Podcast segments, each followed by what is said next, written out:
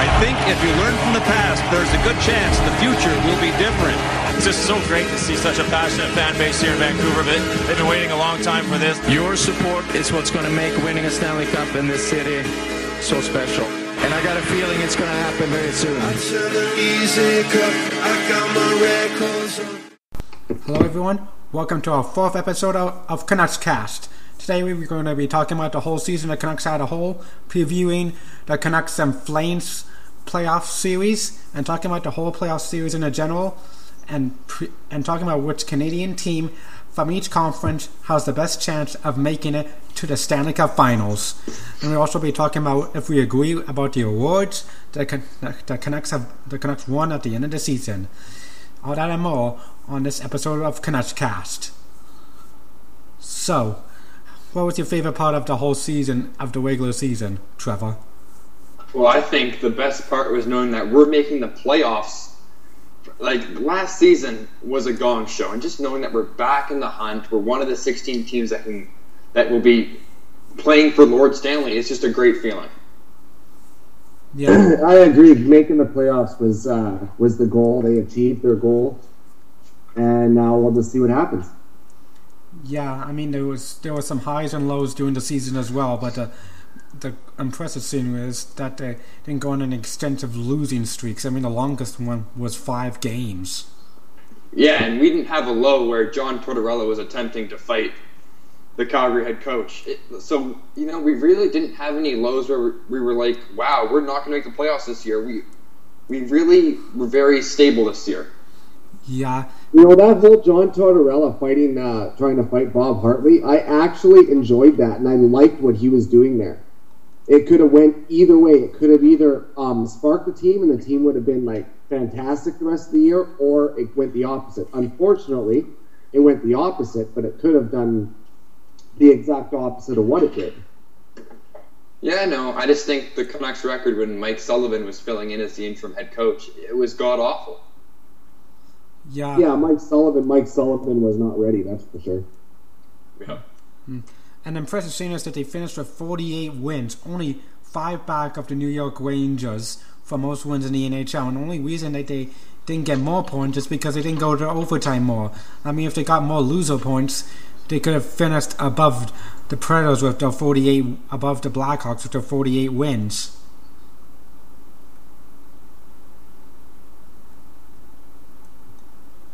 Don't you think that's a bit impressive? After falling back from the bottom of the conference, they come back and get 48 wins. Yeah, no, it really is. At the beginning of the season, Trevor Linden says, we just want to get into the playoffs and see what we can do there. And, you know, the Canucks did that and more. We were the 5th seed, if you want to look at the old format standings. We aren't like the 8th seed. We didn't barely sneak in like Calgary. We really had the playoffs. We were really locked into the playoffs 2 weeks before the season ended. Yeah, and most analysts said that we would be a bubble team going in. Boy, did we saw them wrong. We're not at all. We have as good as a chance as a team like Chicago does, in my opinion. The analysts also said that LA was going to make the playoffs. The Bruins were going to make the playoffs. Like, this was just an odd year. Yeah, no one had Ottawa making the playoffs. No one had Pittsburgh barely making the playoffs, where they had to play a game against Buffalo in their season finale to even get in. Nobody picked the Islanders. No, the Flames were picked to finish like 13th in the conference. Washington was a surprise with Trotz. Yeah, and you know what I'm really happy about? The last 3 teams that knocked the Canucks out of the playoffs all missed it. The Bruins knocked them out 2011, 2012. It was the Kings. Last in 2013, it was the Sox. All 3 of them missed the playoffs. Yep. Yeah, I know, and I think as bad as LA and San Jose played this season, I'd still be scared of them in the playoffs. I'd actually be still scared of a 7-game series with the San Jose Sharks. LA is still the best built team in the NHL. Even though they didn't make the playoffs, they're still the best built team in the NHL. Yeah, I think they were just too gassed and too tired from playing too much hockey in a short amount of time. I mean, you play that many games in that short amount of time, you're going to feel tired. Well, did you hear about players locking Daryl Sutter out of the dressing room? Did you hear that report? Oh, yeah, I heard that. I read the story on that. The team locked him out and then barricaded the door. it's like, yeah, and then when he finally enters the dressing room, everyone's gone. That's crazy. Daryl Sutter's always had a shelf life, though. Like, after about 3, maybe 4 years, that's it. Like, yeah, because of the way he is, the way his demeanor and things. Like, Tortorella's the same way. He could be gone soon because he left. He was fired from Calgary. He could be fired from the Kings. I don't think he'll be coaching LA next year. Will he? No. You really don't. No. Well, I would say you'll. I would say you're warned about that. I mean, I said they would give him another kick at the can. I mean, sure they missed the playoffs this year, but they might want to give him another chance to see if he can lead them to another Stanley Cup next season. I think Dean Lombardi led him to the Stanley Cup more than anything. He was the one who made the tactical moves. If none of his players like him and they're walking him out of the dressing room, that's a message. If Dean Lombardi doesn't fire him, then that just shows how that Dean Lombardi has no idea what he's doing. Yeah, but I think whenever back in 2011, the Canucks locked Alain Vigneault out of the dressing room when they only had a players-only meeting, and I think that was after a disastrous game against Chicago where they lost 7-2, and after that they went on that long run. They didn't lock. They just told Alain Vigneault they didn't lock him out. They didn't lock him out. They just said, we're having a players-only meeting. And AB was all about letting the leadership group take over. If they wanted to do that, he let them do that. They actually locked Daryl Sutter out. They barricaded the door. He had to go and get somebody from the stadium to let him into his locker room. What the hell? That's a sign right there. Yeah, if they're going to do that, then I can't see him being around for too much longer. But what he did with LA was impressive. 2 cups in 3 years, it's hard to do that. I don't think it was Daryl Sutter at all. I don't. He had a great team around him. I think Dean Lombardi bringing in the pieces, all Daryl Sutter had to do was stand behind the bench, and he doesn't talk. So yeah, no, I agree. Yeah, but I can explain why why LA wasn't as good in 2011 when we were on fire. I mean, they had a coach, but they weren't playing as. I don't think they were playing as well with the previous coach they had before they were Sutter. Were they? No, didn't have Jágr. They were still young. Yeah, Gowdy was still young, still coming into his own. Kopitar wasn't elite yet. Like they just grew into their own. They didn't have Jeff Carter or Mike Richards back then either. They hadn't made the big trade. Yeah. The big trade was in the off season. Yeah. And that's why everyone in 2012 was like, "Why are they playing so bad?" Because they were the 8th seed by the end of the regular season in 2012, and everyone's just like, "You know, they're going to make some noise in the playoffs. Just watch out, Vancouver." And we lost in 5 games. Well, they beat everybody that year. They only lost twice. It's like they took off. I don't even know. It was crazy. In 1994, when the Canucks made it into the playoffs as the 7th seed, no one was expecting that though. People actually expected the Kings to make some noise since they had acquired guys like Dustin Penner, Richards, and Carter. No, totally, I agree with that. But my point was that the Canucks were expected to be one of the top teams in the league in '94. Oh yeah. Actually, you have a good point. Yeah, all year, and then they got into the playoffs, and it worked to their advantage. It did. And now after the Boston missed the playoffs, they fired their general manager Pierre Cirelli. What do you think is going to be working next? I think Cam Neely's going to take over. Yeah. Like, it's going to be Cam Neely. I don't think he's going to hire anybody else. And I have a feeling that, Peter Cirelli is probably going to be the first GM that is hired in the offseason. He's going to be hired by the Leafs. Watch out. He'll be hired in an instant by the Leafs. It's either going to be the Leafs or it's going to be the Sharks. Mm-hmm. Yeah, because Doug Wilson, oh my God. Yeah. That is a mess down there, and yeah. I think it's going to be one of those 2 teams. Did you hear Joe Thornton's comments? I heard Logan Couture's today. This is what Thornton said about Todd McLellan. Todd has to talk to his family. Maybe he should talk to his family as well in here. Oh, wow.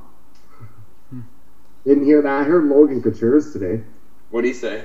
He said they asked him what happened this year, and he said we just didn't play well. We didn't have good leadership in the locker room. Like, I think both need to be fired. I think Todd McLellan's gone too, but I think out of everybody that is on the Sharks team, I think pretty much the only untouchable would be Logan Couture. And maybe Pavelski. But that's about it. Yeah, but everybody else. Marlowe needs to go, yeah. Brent Burns should be gone, I think. But they're going to be really hard to trade because Doug Wilson just gave them that extension last year. Which makes no sense. What about Thomas Hertl? I mean, I think he was on the team, and last season he had an explosive year and was on pace for being, Rookie of the Year and winning the Calder. I think he's a finesse player that we got too excited about. He's like, remember when Sergei Shirokov had those great games in the preseason? Never panned out. Yeah. Thomas Hertl, he plays well with Thornton, but if you put really anybody with Thornton, like Thornton is probably the best passer in the NHL. You and I, like I think, yeah. Him and Henrik are right next to him and Henrik are one of the best passers ever to play in the NHL. For passing the puck. You play with Joe Thornton, you're going to score goals. His stats, they're still great. You take away the stats, he's still averaging a point a game. Back to Hertl, though. Is Hertl anything more than a Linus Omark or a Magnus Pajärvi? No. He's not going to pan out. So. No, I don't think so. Oh, dude. Yep. He's lightweight. Yeah, and speaking of which, this season, Henrik became something that did something that only three years have done before him. Recorded 700 assists in the NHL. I think he joined Daniel Alfredsson and Mattias Öhlund as one of the as fellow Swedes that only have done that. Well, Mattias Öhlund never got 700 assists. I think there was some other Swedish player. I just can't really remember. Probably Sundin or something like that. It wouldn't have been Öhlund. I don't even think Öhlund got 700 points. No, I think I got mixed up. I think it was Sundin and Alfredsson that he joined as an elite company. Yeah, that would make sense. So Öhlund wasn't even close. Yeah, so what do you think of that assist for Daniel? I mean, he set up beautifully for Daniel to just hammer past Quick to tie the game. I think that was the best scoring play I've ever seen this season from the Canucks. Yeah, I was just about to say that, and that was the only way they were going to beat Quick that night was a perfect shot. Nothing else was going to go in. Like, well, even look at the shootout. It took a perfect move by Higgins to win. Who's your favorite, Sedin? Ooh. For me, I have to say Daniel because he seems a little bit tougher, a little bit more of a mean streak to him. Yeah, I'd say only because he does. He brings more. He's a center, so centers have to do more on the ice to begin with. But I think if we had to lose one of them, like remember when Daniel went down for those 18 or 19 games or whatever? Yeah, Henrik still averaged in those games a point a game. When Henrik got hurt, Daniel barely recorded a half a point a game. Like It's a good point, but I still prefer Daniel, to be honest. Well, for goal scoring, but although Henrik scored more, I think, this season. No, Daniel did get to 19, I think. Okay, Henrik got 18. Just a couple, one or two away from him, which I thought was really surprising. Yeah, Henrik got one less, which was crazy. Yeah. But back to the Flames, a really interesting stat that was put on Twitter today is they broke down all the lines and how they scored. If you shut down Calgary's number one line, their next line up only has 18 goals for the year. Yeah, and you want to hear another stat? Career playoff goals, Henrik and Daniel, 45. The entire Flames roster, 24. And I bet you Jiri Hudler's got, what, 23 of them? No kidding, with Detroit. And I can't believe how good Hudler's been playing lately. Yeah, I mean, when he was in Detroit, I think he was a third-line center. But when he went to Calgary, now he's been in Calgary, he had a fantastic season. It's Detroit crazy. Detroit still would have never won the Cup in 09 without Hudler. Yeah, no. Yeah. Or 08. And it questions to me why he chose Calgary.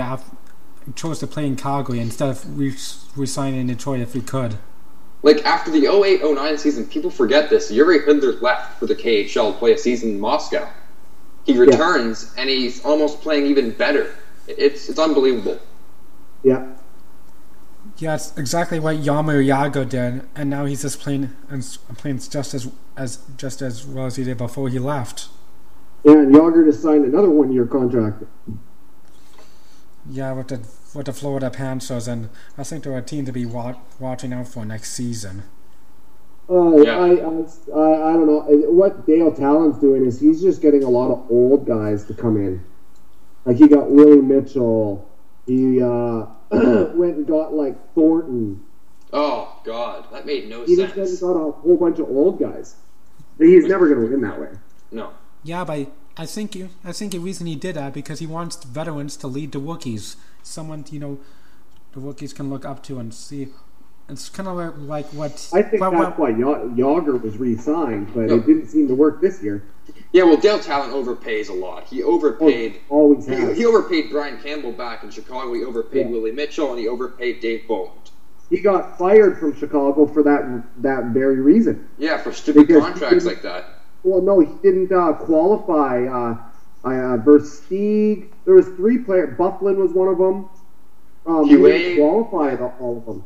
And then when it came down to it, he had to pay them $3.5 million on their very first contract coming out of the entry-level contract.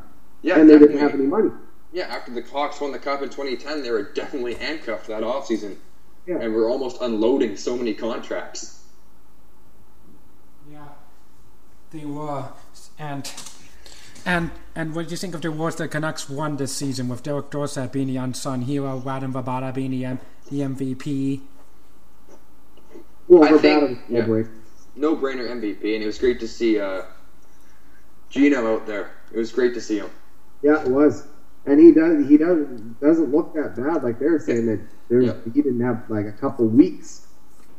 Yeah, no, he looks way better than I thought. I thought he was, it's great to see that he's doing remember better, when they showed that on TV about when all the people went to the hospital and started yelling Gino when he actually came outside? He didn't look very good then. No, he didn't. But he's a fighter, and I think it's all thanks to the fans believing in him that gave him the courage to fight his disease.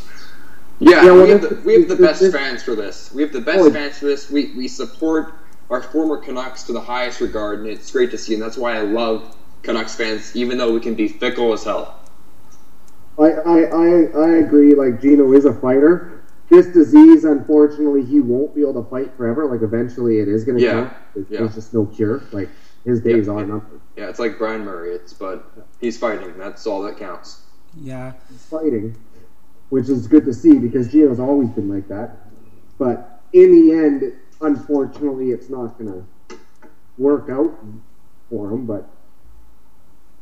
Mm-hmm. But now let's talk about the Canucks and Flames series. A lot of analysts are picking the Flames. Every sports analytics show I watch has always picked the Flames, and now, and I think they're forgetting the fact that the Canucks have playoff experience and know what it takes to get to the finals. Plus, they got a player that just went to the finals last year, and Derek Dorsett. Well, yes, yeah. I agree, but also too.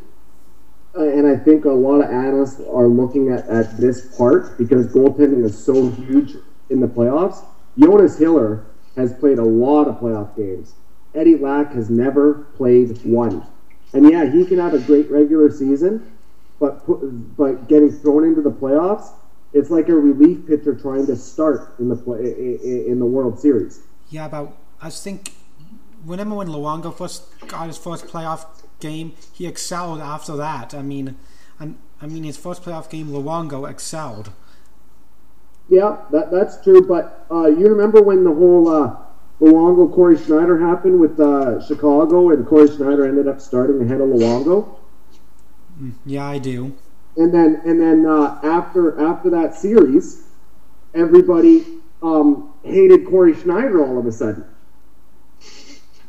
because he didn't win the series. And I think that this is the exact same thing right now. They're sitting their veteran.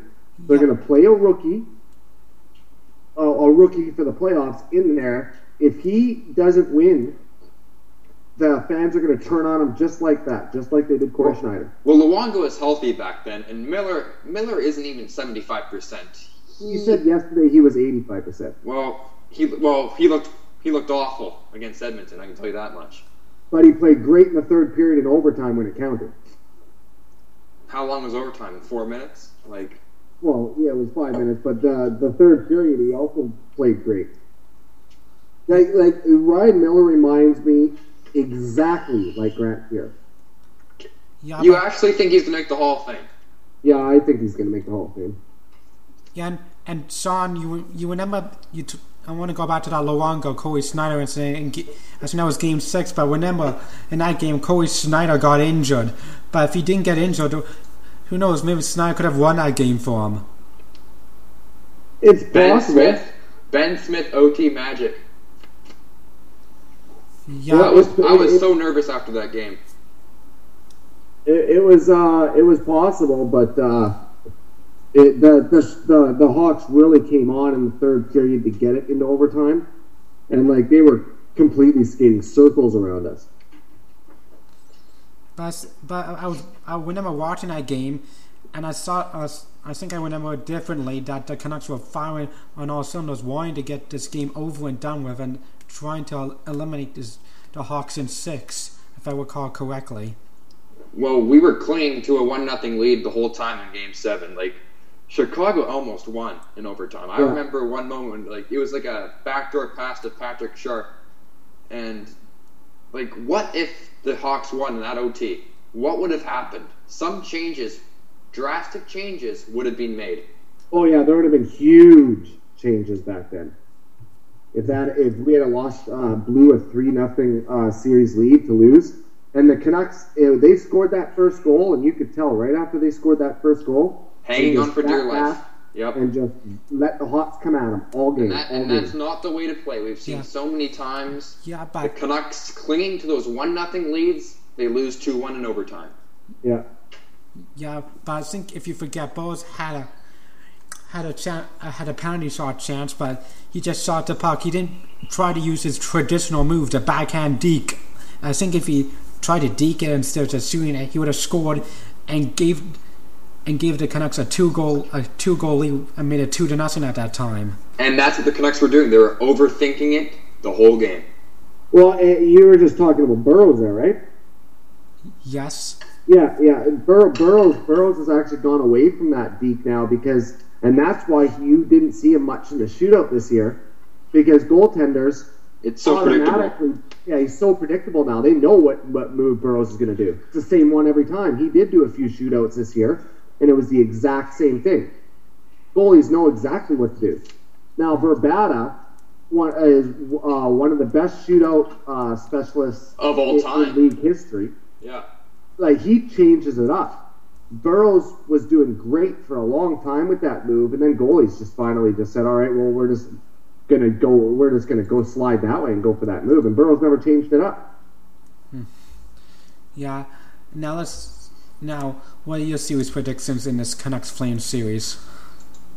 Okay, so, you know what? I just feel like the Calgary Flames are a team that has nothing to lose. And gradually, throughout the season, we've built expectation for this Canucks team. Jonas Hiller, as Sean said, has more experience in net than Eddie Lack does in the playoffs. Jonas Hiller has played in the big games with Anaheim. I feel like Jiri Hudler is going to go off in this series. And I feel like this is going to be shades of 2004 again. Martin Jelena. This time, it'll be Jiri Hudler in overtime. Flames win overtime, Game 7 in Vancouver. I really hope it doesn't happen, but I feel like it's going to happen. I think the Canucks are going to win in six. Like, Monahan, I don't think is healthy. Like, he hasn't practiced all week. That's a good point. He does have a shoulder injury. And now he's saying, oh, I just wanted to give my legs a rest. You're a rookie going into the playoffs for your very first time, and you want to give your legs a rest and not practice before you go into the playoffs? That makes absolutely zero sense. I'm just really doing reverse psychology here. I've had so much expectation for these Canucks teams down the stretch. I thought the Canucks were going to go to the Cup Final in 2012. I really had a lot of expectation for them in 2013. This time around, I have no expectation. I'm going to let my guard down and say, you know what? Flames in seven. Flames in seven. OT Magic. Jiri Hudler. I think they're going to beat the Flames in six, 5 or 6, but I don't have any expectations really for them. Well, my prediction is that the Canucks will win in 5 or 6 and go to the Stanley Cup Final, because this playoffs year is reminding me a lot of the 94 playoff series. I mean, in the first round, they didn't have a lot of expectations for them going into the playoffs, and the President's Trophy winners, that team that finished top of the league was the New York Rangers, just like in 94. So I believe it will be a reincarnation of the 94 playoffs. I don't think that there's no way we win the Cup. There's just no way. No. Tell me how. I don't think this team even remotely is anywhere close to what 94 looked like. No. Like 94, they had that was one of the best built teams the Canucks have ever had. Are you telling me our most exciting player, Radim Vrbata, compares to Pavel Bure? No, just no. No. No way. How about Murray for 24 goals in that playoffs? Yeah. Let's see if Vrbata can touch 10. Honestly.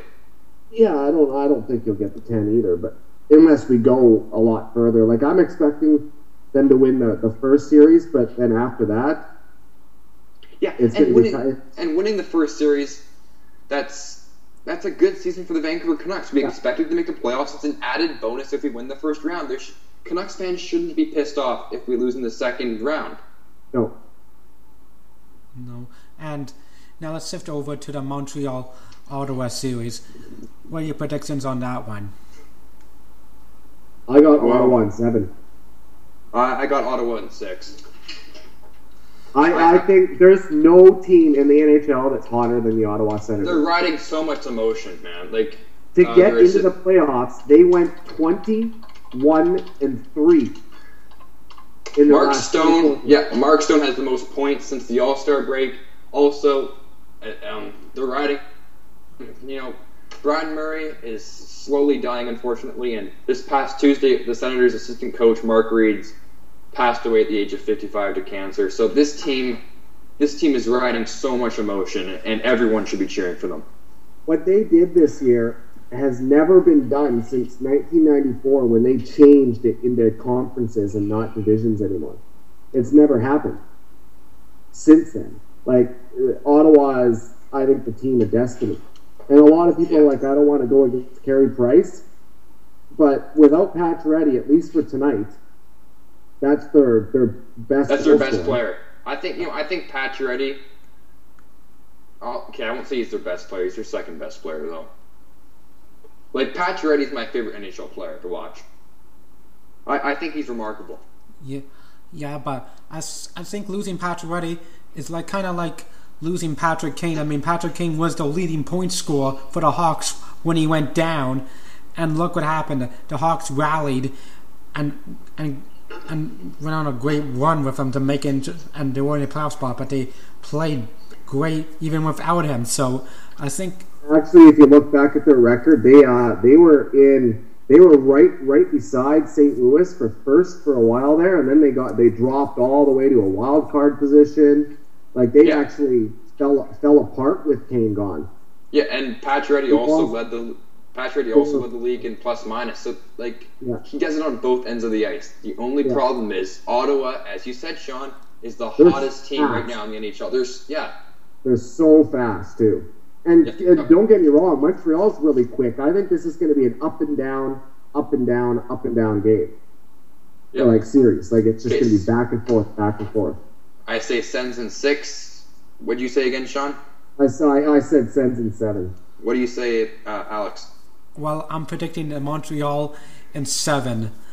It's going to be a close, tight series, close one-goal games, and I'm predicting that Montreal to win in seven because I think Carey Price in the end will outduel Andrew Hammond. I mean, let's not forget who has playoff experience on it about Price and not Hammond. True, and have you looked at Carey Price's playoff experience? They're absolutely horrible. His numbers in the playoffs are disgustingly bad. He pulled the Patrick Waugh in 09 when they got swept in the first round by Boston. Yep. He mocked his own fans. He wanted fucking out. He wanted fucking out of there. Yep. Get me out. Not anymore. They love him now, but... Jeez. Carey Price has never been a playoff performer. He did well last year, and then Kreider took him out, and that was the end of him. Tokarski! Yeah, Tokarski played really well, but as soon as Tokarski went in there, I was like, he ain't gonna outduel Lundqvist. New York was unreal. Yeah, like right now in the playoffs, New York is they're the only team in the playoffs that don't have any holes anywhere in their lineup. Yeah, no, I agree. Except Rick Nash is not skating right now because he has the flu. So that's nothing. Because they're going to breeze by Pittsburgh, and let's predict this series now. I say New York in five against Pittsburgh.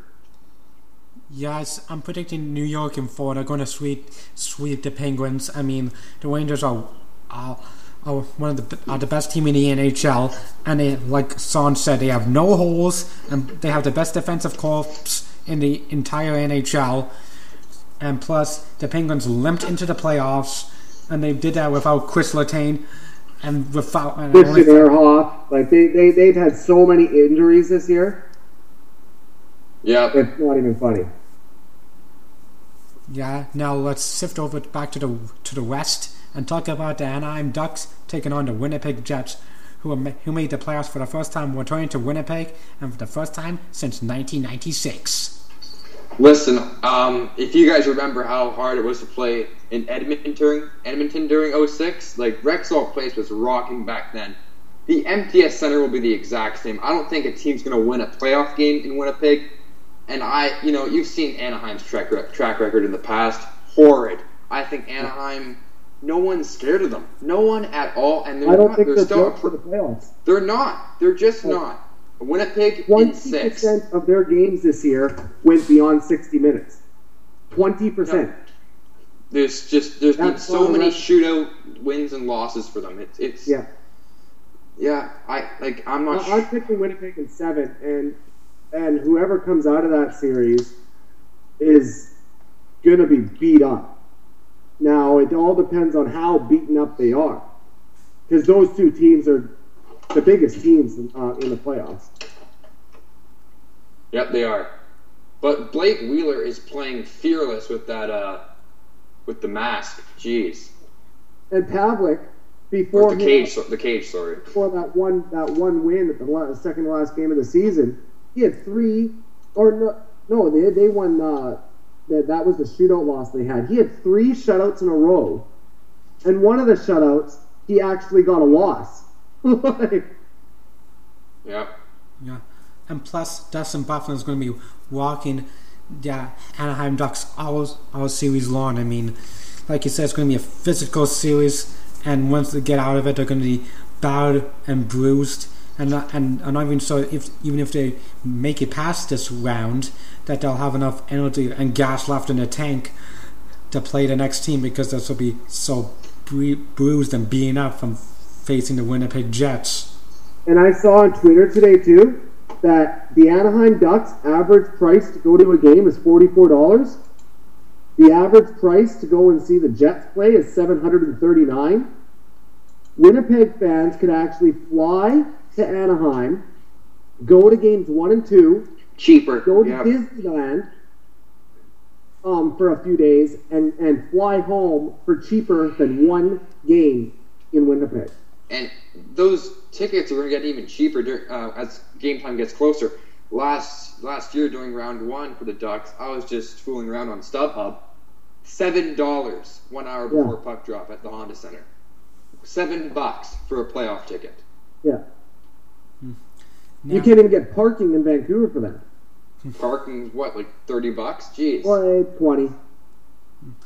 Now and I go to a place on Richards, right at Richards and Georgia, and it's and I pay if I get there after 6 o'clock, I pay $6. I always use public transit, but the SkyTrain line is a joke after games. Yeah, I know. That's why I stopped doing that. Usually, I just go and eat somewhere after the game so I can let the line. Just yeah, it's. But that's why we love hockey. This market is hockey crazy here in Vancouver. Yeah. Now let's sift over to the St. Louis Blues taking on the Minnesota Wild. The Wild were out of the playoff spot, but ever since they've gotten Devin Dubnyk, they've been one of the hardest teams in the Western Conference. Yeah, I think I'm picking Minnesota in 7. I think it's going to be a hard-fought series. St. Louis's biggest problem is goaltending. Yep, Jake Allen is starting, which makes no sense since at least Brian Elliott has some playoff pedigree. I'm picking Minnesota in 6. I think they're the best team in the West. Yeah, I'm also picking the Minnesota in 6 games. I mean, they've been wet hot since the acquisition of Devin Dubnyk, and I think Devin Dubnyk will get his first taste of playoff experience and get his first playoff win and playoff series win and move on to the second round in 6 games. Yeah, no, I totally agree. And you know, St. Louis, if they don't get over the hump this year, Hitchcock is gone. Yeah, he still plays that really, really defensive style and things like that. Yeah. And he's another one of those coaches that players don't exactly like. Yeah. Yeah, even though they don't exactly like him, he's got a lot of wins in the NHL, and he's even passed. I think he's even passed Pat Quinn for all time in coaching wins. Yeah, I'm definitely not disputing that. He's definitely very effective. Oh yeah, Ken Hitchcock has also coached way more games than Pat Quinn ever did. Yeah, it's true. I'm just saying that he's a very good coach, and I think there's a reason why he's been so successful. I think he's a very good defensive coach. Mm-hmm. I think the reason that is because he has a lot of top defensemen on his team. I mean, Alex Pietrangelo. But it didn't work for him in Dallas because he didn't have the right players for his system. It all depends on the system when you go to a team. If you've got the right players in place, your system will work. If you don't have the right players in place, it won't work. Tortorella last year tried to come in and change the system for the Canucks to a system that wasn't going to work for the type of players that were on this team. It didn't fit for players like the Twins, who suddenly had to play penalty kill minutes. The fourth line was playing 3 minutes a game. This system didn't work at all. The system would work for what, like a team like the Boston Bruins? Yeah.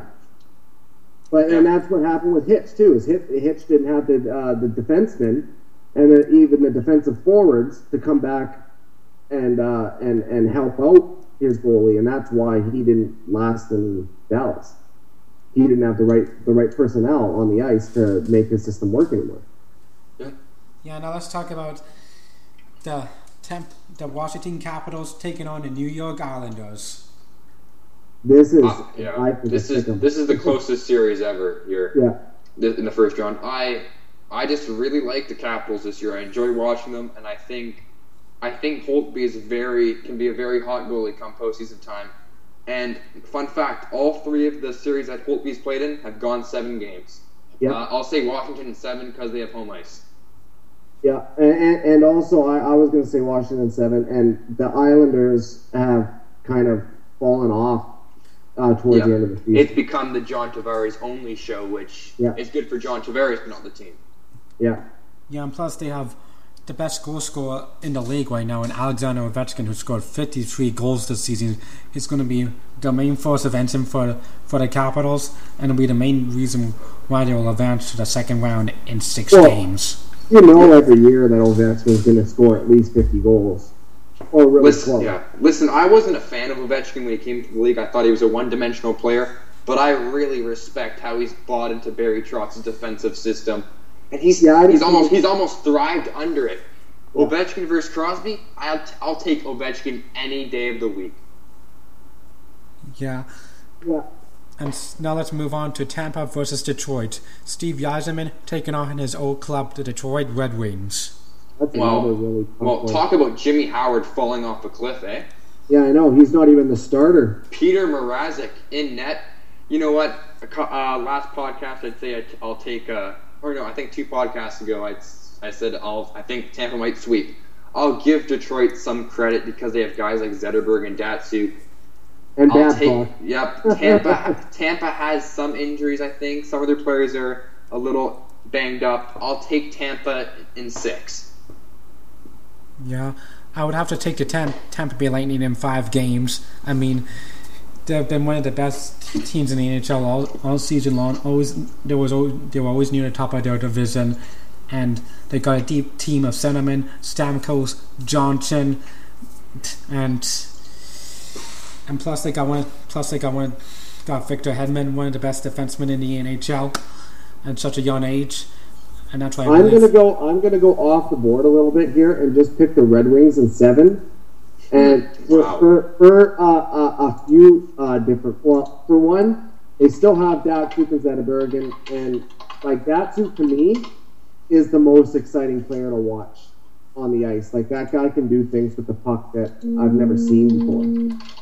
And you can never rule out Babcock. He is a master when it comes to matching lines and getting everything he possibly can out of his players come playoff time. I just think Tampa, they have another year under their belt come postseason time. John Cooper's squad, they'll be ready this time around. And they have playoff guys like from last season, like a Brian Boyle, a Ryan Callahan. No, I agree. And I'm probably like going to be Stroman, Brendan Morrow. I'm probably going to be wrong, but I would love to see Babcock make it into the second round. Yeah. So, I think Detroit's always been a team you can root for.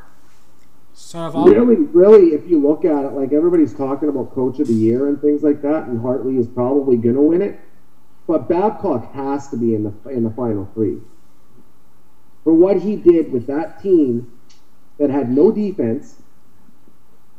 And all the injuries that occurred all through the year and still managed to win and win and win and win is remarkable. It really is. And you have to give credit to Ken Holland, too, for drafting these players out of nowhere. And then they went out and got Keith Yandel at the deadline, which is going to be huge in the playoffs. Well, that was New York, actually. Oh, yeah, that was New York. That's right. They got the guy from... they got the power play guy. From Arizona. Yeah, I forget what his name is. Oh, McCulloch. Was it McCulloch? It wasn't Mahalik in St. Louis. It was a guy from New Jersey. It was... Mike Camilleri. Oh. I can't think of him right now. I'll get him up. Hold on. Because Mahalik went to St. Louis from Arizona. Yeah, that's right. I know who you're talking about. I thought the Canucks were interested in him at a time. I forget the player's name. Oh, man. They were interested in at one point. I know who you're talking about. I just can't remember his name now. Oh, yeah, he is a power play specialist. Yeah. And so, what do you guys... So, do you think any of all the Canadian teams out in the playoffs this year, which has the best odds of making it to the finals? From each conference. I think out of all the past years that we've seen, like, say in the past decade, this is the one year that is completely wide. Besides the Rangers, I think every other series, it wouldn't be a surprise if one team won over the other. This almost reminds me of 2007. It would be no surprise if we made it to the third round. No, it wouldn't surprise me if we made it in the third round. It wouldn't surprise me if we got bounced in the first. Yep. It is so close this year. They showed the stats against Calgary and Vancouver. They're almost identical in every stat. I can't believe the Canucks are ranked 9th for power play now. Yeah. Oh, yeah, the defenseman the Red Wings got, Marek Sidlicki. That's Sidlicki. Yeah. Just couldn't think of him at the time. Yeah, I wouldn't be surprised if the Canucks do get bounced from the first round, but I don't think that will happen. The Canucks, we still have a plenty of players from the 2011 Stanley Cup Finals, and they know how to get there. And I believe that our leader is the reason why we're going to make it past the first round and past the second. For the Canucks to be successful, they have to. Going into the third period, I think they have to be up 2 or 3 goals against Calgary, because Calgary is the best, and it's not even close. They're the best third period team in the league. They don't score in the first couple periods. It's the third period, like that one game that they were against LA. They were down by 4 goals going into the third period, and they scored 4 goals in 10 minutes and took it to overtime and beat them. Like they were doing this on a game-to-game basis all year long. They scored like 90 third-period goals or something dumb. Yeah, no. But we're good defending leads, I can tell you that much. Yeah, but with Lack starting today, I believe we have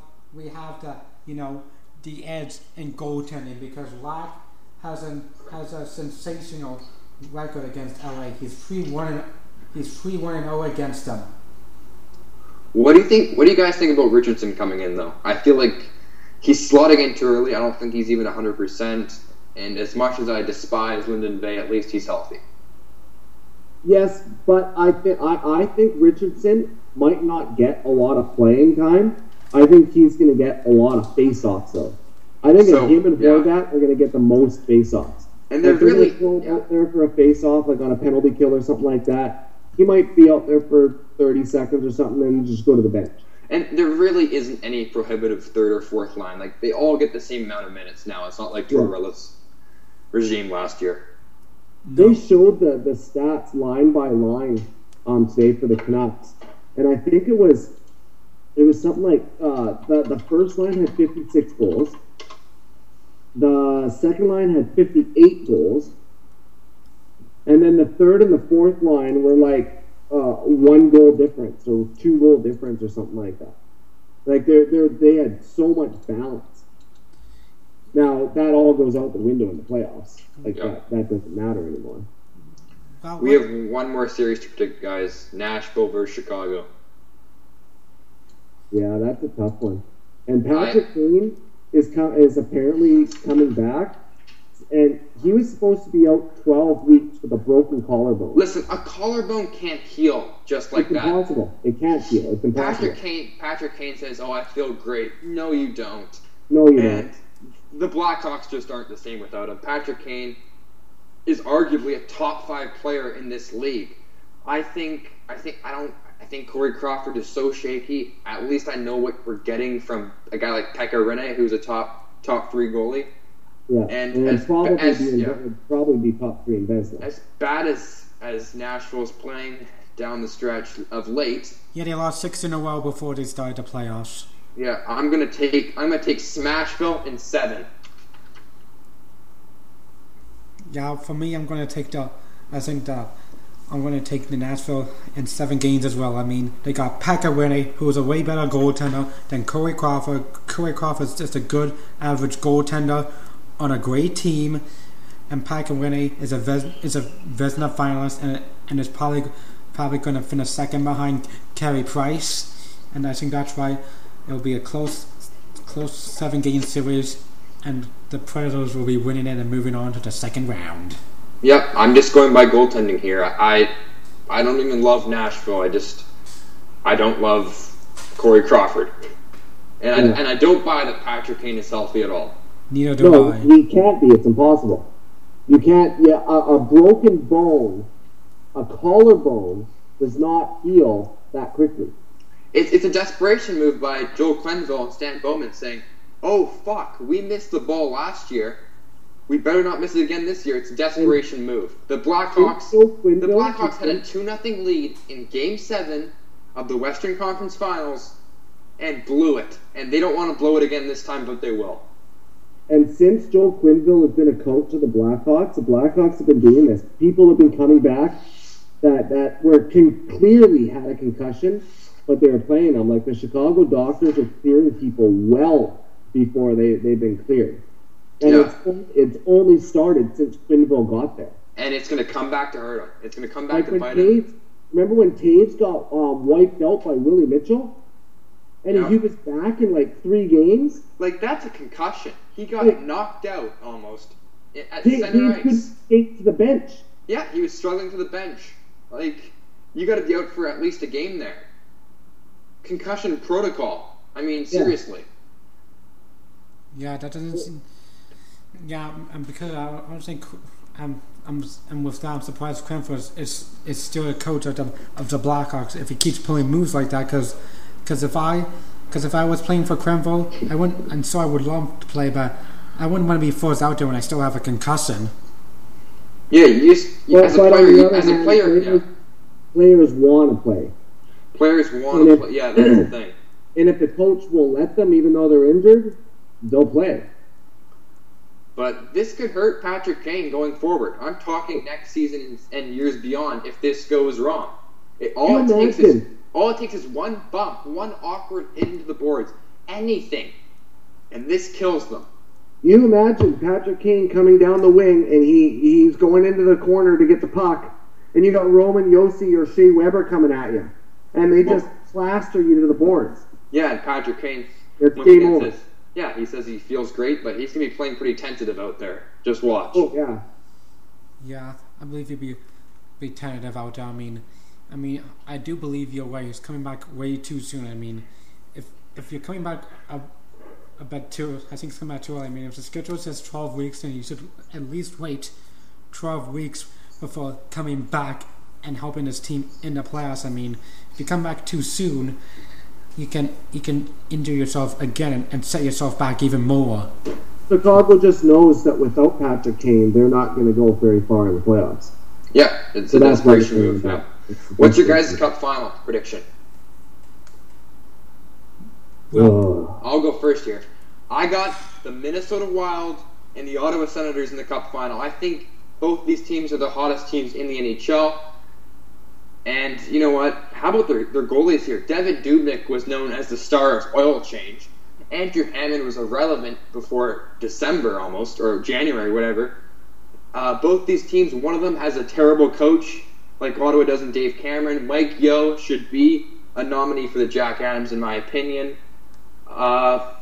These teams are going to go down to the finish. Listen, Minnesota has one more point than Ottawa does in the regular season. I'm going to take Minnesota in Game 7 at home because they have home ice and they have a little bit better coaching. Minnesota in 7. If everything goes well for the Canucks, then everything has to line up. Now, when I did my bracket today on NHL.com, I did pick Vancouver and the Rangers in the Stanley Cup Final. How good would that be? Oh my God! Only, but it has everything has to work properly. It has to come properly. Like St. Louis has to be knocked out. Winnipeg has to beat Anaheim because then we play Winnipeg second round.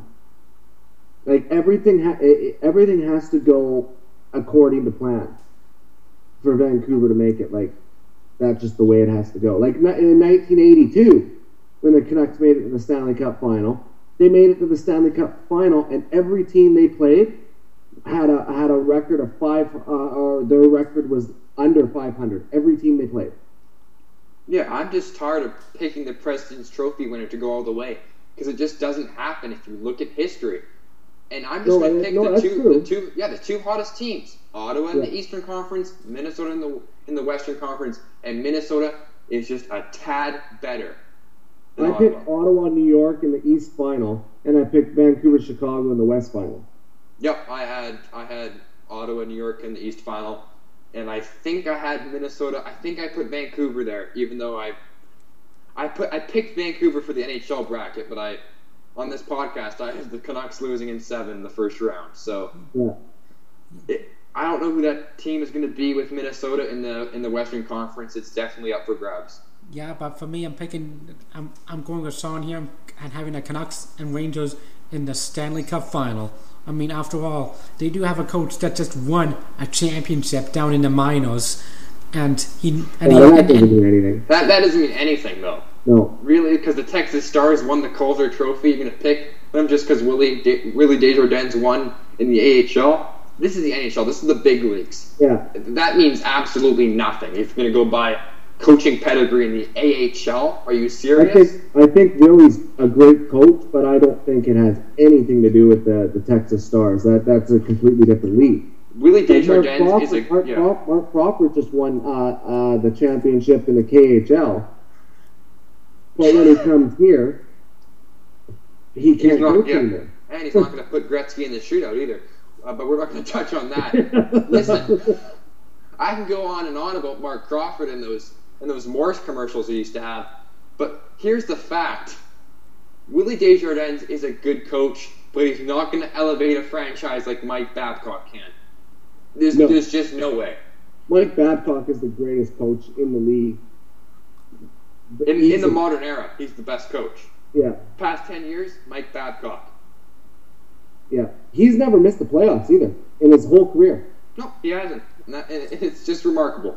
Yeah, and you call him the best. I think he is one of the best coaches out there, but it isn't surprising that one of the best coaches out there hasn't won more Stanley Cups recently in all the years that he's made it to the playoffs. I mean, after 24 years that they made it to the playoffs, they've only won 4 of them. Well, but I don't know about that. Like, he was coaching a team that was getting older year by year. They should have won in 2009. I'm not sure how they lost in Game 7. Max Talbot, 2 goals. Fleury robs Lidstrom at the end. I think Babcock's going to look back at that one and be like, wow, I should have won too. But there's tons of teams or dynasties you could say that could look back and say, wow, how did we not win multiple championships? Yeah. I still consider, even though they haven't won a lot of championships, I still consider the Detroit Red Wings a dynasty. 24 straight years in the playoffs. Nicholas Lidstrom played his entire career without having to start golfing in April. His entire career, he made it to the playoffs. And that's when the streak started, was the year Lidstrom came into the league. That's when their streak started for making the playoffs. Absolutely. Lidstrom's rookie year. Yeah, that is incredible. The amount of times Detroit has made it to the playoffs in a row, and I'm just wondering, how long will it go on for? Can you think of another player that made the playoffs 21 straight years? No, and this is the thing, though. If Babcock leaves, for, let's say, a team like Toronto, who's going to offer him a lot of money.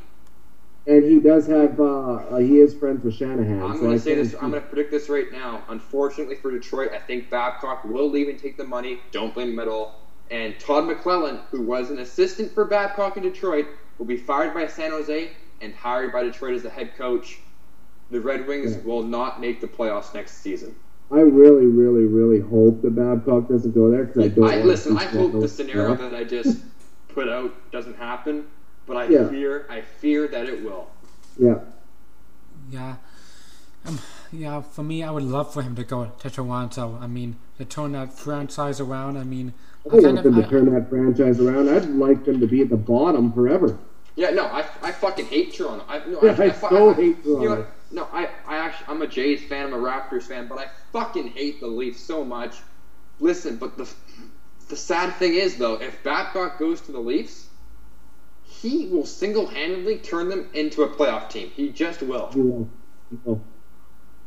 Yeah, and that's what I'm looking forward to, because I have some friends that know some people that play in Toronto and just hate playing there because they're losing so much, and that's why I want Mike Babcock to go there so he can turn that team around. So the people that know. Yeah, the thing is I want the Leafs to lose.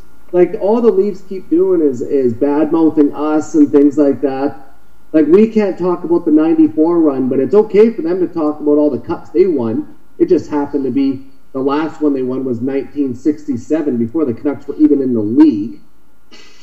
Like, those are, like, just so high. Every year they're like, yeah, we didn't make the playoffs, but how many cups do you have? Well, you haven't won a cup since 1967. So shut the fuck up. Cares? Like... Yeah.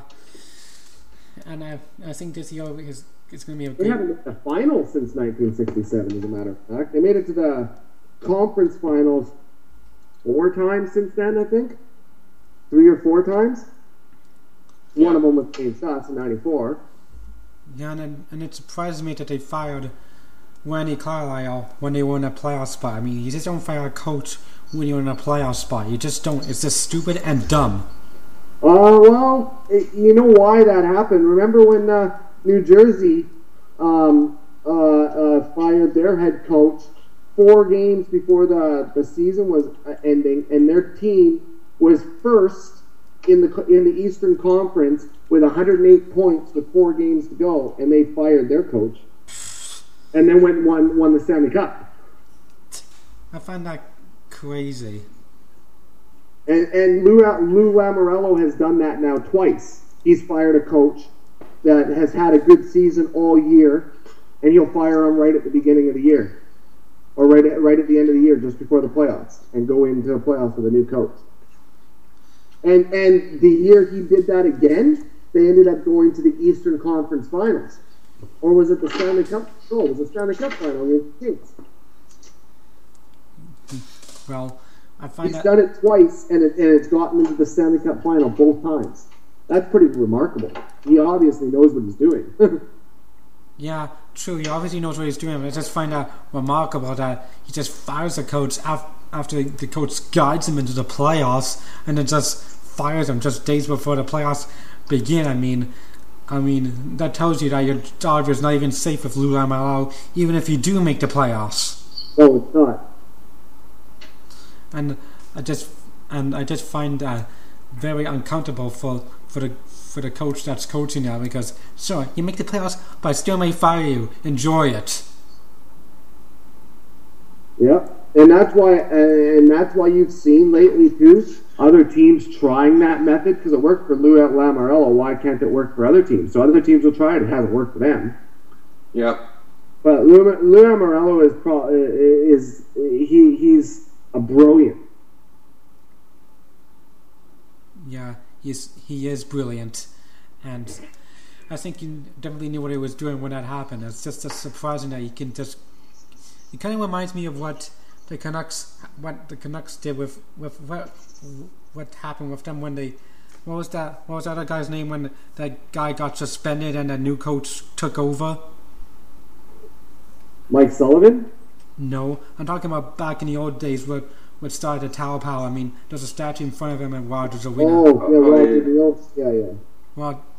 Roger Nielsen. It kind of reminds me the way that Lou Lamoriello does that. It kind of reminds me of that. I mean, our coach got suspended and this guy took over. It kind of reminds me of that happening. Similar situation. Yeah. Listen, guys, the puck just dropped between Ottawa and Montreal, and it's almost overwhelming knowing the playoffs have just started. Let's get to our score predictions for tonight. First off, though, quick note, Jim Benning will be in Europe for the first 4 games of this series. He'll be scouting the U18 World Championships. It's almost like, you know what, as Jim Benning, I've done my job. It's time to see if the team can do theirs. Yeah. Yeah, and I think that... Jim Benning, that's why I was really wondering what he was going to do with our scouting staff, because... he is a scout, and he said when he got hired, I'm gonna be going on a lot of scouting trips. And I was like, well, what are the scouts gonna do then? Well, he's the Canucks' best scout, literally. Yeah, he's which Gillis wasn't. Scout.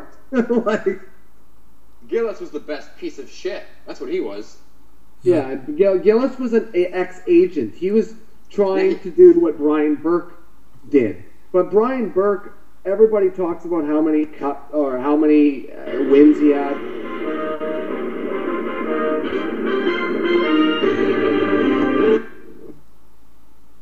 Are you there? Yeah. Okay. I'm on my phone, and my phone just rang in my ear. Yeah. Anyway, I don't know. This is gonna be fun to watch. It's gonna be fun to watch, and I say the Canucks win 3-1 tonight. Yeah, I said my prediction on Twitter. I'm still going by it. The Canucks win 5-2. Ooh. 5 goals against Calgary. Remember, Calgary owns the season series against us, too. Actually, yeah, but that's only because they got the extra point in overtime. I mean, if the Canucks managed to win that game in regulation, we would have won the season series. So yeah, but that's kind of what if, right? Yeah, but still, I'm just saying it could have happened. They could have won the game in regulation. Look at Andrew Hamlin's record: 21-2. Unbelievable. Are you watching this goalie breakdown right now? Yeah. No, I'm not. Yeah, I'm watching the game right now, and they just show the goalie breakdown. Andrew Hammond's record is just—it's astonishing. Yeah. And I think that's going to do it for this episode of Canucks Cast. So let's all go out there and watch the games, and hopefully enjoy a Canucks victory tonight, because Rogers Arena is going to be rocking tonight with the first return to the playoffs since 2013. Yeah, listen, go Canucks, go! I'm really excited, but I also have no expectation. I wouldn't be surprised if we sweep, and I wouldn't be surprised if we lose in 7, which is my ultimate prediction, unfortunately. But yeah, go Canucks, go! Can't wait for puck drop. Remember, they're terrible on at home too. They have lost 11 straight. Just abominable, and the Calgary has the sea of red going in the playoffs. And when's the last time Calgary made the playoffs? 2009? Yeah. Unbelievable. So good for them, but hopefully the Canucks kick their ass tonight. Yeah. And teach them what it means to be, and teach them what it's like to be in the playoffs, and hopefully get Calgary sinking on their feet and making dumb decisions. No kidding. All right, had fun, guys. Had fun, and enjoy the games, everybody, and we'll be back next week. Yeah. Go Canucks!